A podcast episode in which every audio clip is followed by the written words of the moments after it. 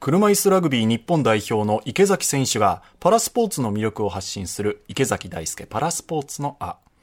今週はパラスポーツのイベントなどを多く行う渋谷区の区長、長谷部健さんがゲストです。では、お聞きください。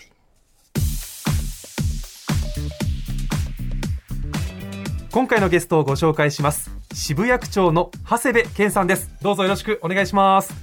よろしくお願いします。まずは長谷部さんのプロフィールです。長谷部健さん1972年3月28日生まれ東京都出身現在50歳。広告代理店勤務を経てゴミ拾いボランティアの NPO 法人グリーンバードを設立。2003年からは渋谷区議会議員。2015年4月からは渋谷区長に就任されました。区長2期目となる現在誰もが過ごしやすい社会、まちづくりを目指して精力的に活動されています。もうね、お二人は窮地の中なんですよね。そうですね、僕はもう勝手に友達だと思って、はい、もう渋谷区は誰よりも多分学校にも行ってるんで、もありがたいです、そう言っていただけると。でも本当にこうね、学校たくさん回ってもらって、池崎大輔ファンもたくさんいますんで、子供のファンが。有観客の大会の時とかも、すごく名前を呼んでくれたりとか、街で会ったりとか、学校行って帰りとか、もすごくもう名前を呼んでもらって、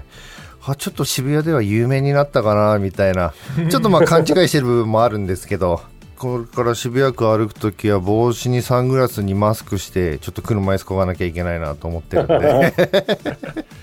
バレてるバレてる。バレてる。それでもバレちゃいますね。はい、はい。さて今日はですねそんな渋谷区を代表するお二人にお話を伺いたいんですけれども、まあ、お二人は去年2021年に未来に残すパラスポーツ渋谷のレガシーというパラスポーツの未来についてお話しするイベントでご一緒されたりこれまでもね今の雰囲気から分かる通り何度もお話しされています。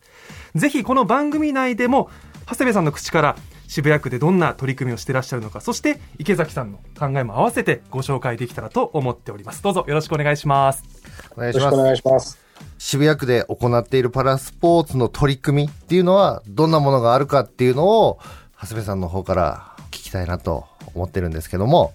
渋谷区がその基本構想で違いを力に変える街っていうふうに掲げていてですね、はい、特にこの共生社会インクルーシブっていうものは非常に意識していかなきゃいけない自治体として目標で掲げてるだけあってですね、はい、特にこのパラスポーツっていうのは見ることによってみんなこういろいろ感じてくれると思うんですよね。うん。僕はね池崎さんと会ってこうアスリートとしての素晴らしさも感じますしでもなんか人としての優しさや普通に僕らと一緒だっていうかなんかこの言い方も変かもしれませんがなんか変な壁はないっていうかですね。ありがとうございます。そういったことがこう気づくチャンスだというふうに捉えて特に車椅子ラグビーはリオの前の合宿の時から渋谷区の体育館をお貸ししてっていうところからお付き合いが始まって。はい、で、ね、区民のね皆さんにも会ってもらったりいろいろしていく中でパラスポーツへの意識というかね気持ちを区民も高めてもらったり。であとはお話聞いていく中で試合のサポートをしようと思ったんですけども、はい、草大会がなかなかないと。例えば僕なんかランニングしたりするんでなんかマラソン大会だったり10キロ大会とかって毎週末のようにこの近所ではあるんですけど、うんうん、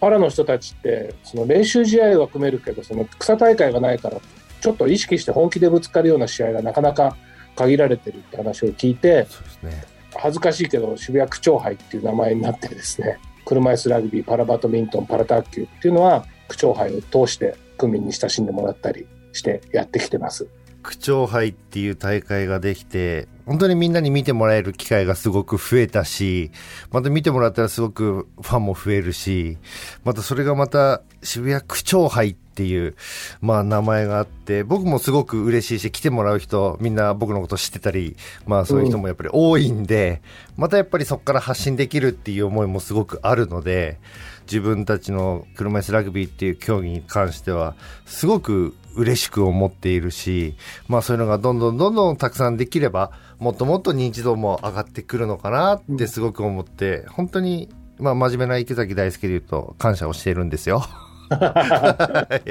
でも何よりも子どもたちが本当に喜んでるし、うん、特に車椅子ラグビーは応援していこうっていう風になってる小学校もあったりして、はい、いつもねオレンジ色の T シャツ着て会場に駆けつけて池崎って呼び捨てで子供たちが熱い声援を送ってると思います。その声はすごく耳に届いてるし そうやってもう全力で応援してくれてるっていうのもすごく嬉しいしまたそこに一体感が生まれるじゃないですか。まあ、そういうのがやっぱり渋谷区にはあるなって渋谷区をたくさん回ってよかったなってすごく僕自身もやっぱり思うので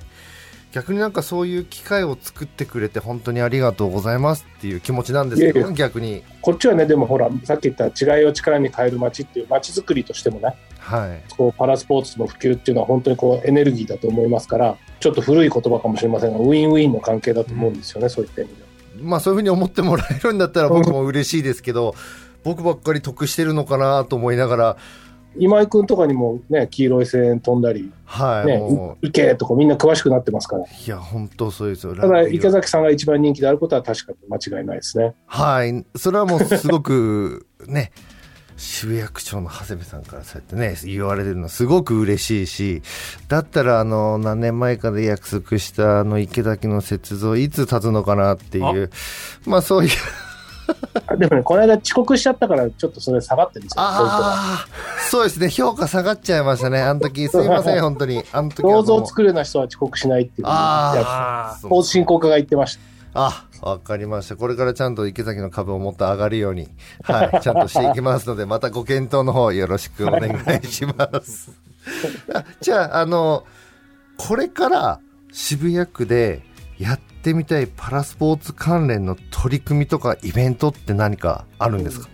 ボッチャに関してもあの、はい、しっかりと応援していこうってことで、この間、大会を渋谷区民大会っていうのを開いて、はい、今度、東京カップにも出るチームがそこで選ばれましたね、池崎さんも行かれるんですね、東京カップ。行かれますよ、長谷部さんと同じチームですよ。一緒同じチームでやるっていう。はい、負けられないですよ。負けられないですよ。ちょっと練習しようと思って。はい、僕も練習してきます。ボッチャ、どちらが上手なんですか？いや、対戦したことはないです。あ、ないですね。はい。でも絆はしっかり結んであるんで 多分そこはチームプレーでいけるんじゃないかなって思ってます楽しみにしてますまあでも本当に渋谷区のやる気と実行力ってすごいですね実績もすごいですけれどもいやそうなんですよなんせあの長谷部さんの考えることって自分たちが望んでることをしてくれるからそれを行動に移して現実になってるので、うん、それがすごいんですよね。まあ、渋谷区長杯のもそうだし、まあ、練習会場がないんですって言ったら練習会場ね、用意してくれたりとか、渋谷区スポーツセンターとか、まあそういうとこからやっぱりいろいろしてくれて、だったら自分たちも渋谷区になんかできることがないかな、じゃあ学校に回ろうとか、イベントに参加しよう。もっともっとその渋谷区の皆さんと、まあ出会えるチャンスっていうのを作っていただいてそこでやっぱ認知度が上がっていくっていうのがあったので、まあすごい方だなってまた多分これからすごいなんか自分たちにも想像つかないようなことを考えてると思うしやってくれると思うんですよね。はい、そう。区長杯がでかっていう なんか区長杯ってねクラブチームでの大会ですけどそれより1個上に行った大会とかなんかいろいろ多分考えてくれてたりとかあると思うんで、うん、まあそういうのはやっぱり楽しみにしてますよね。好きとか嫌いの前にやっぱりこう見て触れて感じてもらいたいっていうのは2人の熱量、2人の熱量を感じました。そうですね、うん、渋谷区がこんなに力を入れているとは、ね、知りませんでした。本当でした、うん、あのぜひ今お聞きの皆さんもあの YouTube などでもこのパラスポーツって生中継されていますのでぜひ一度ご覧になってみてください、はい、以上池崎大輔パラスポーツのあお届けしました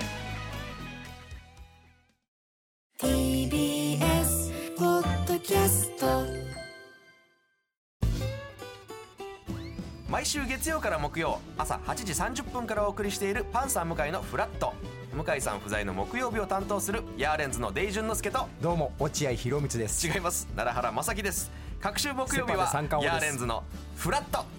せーの。聞いてね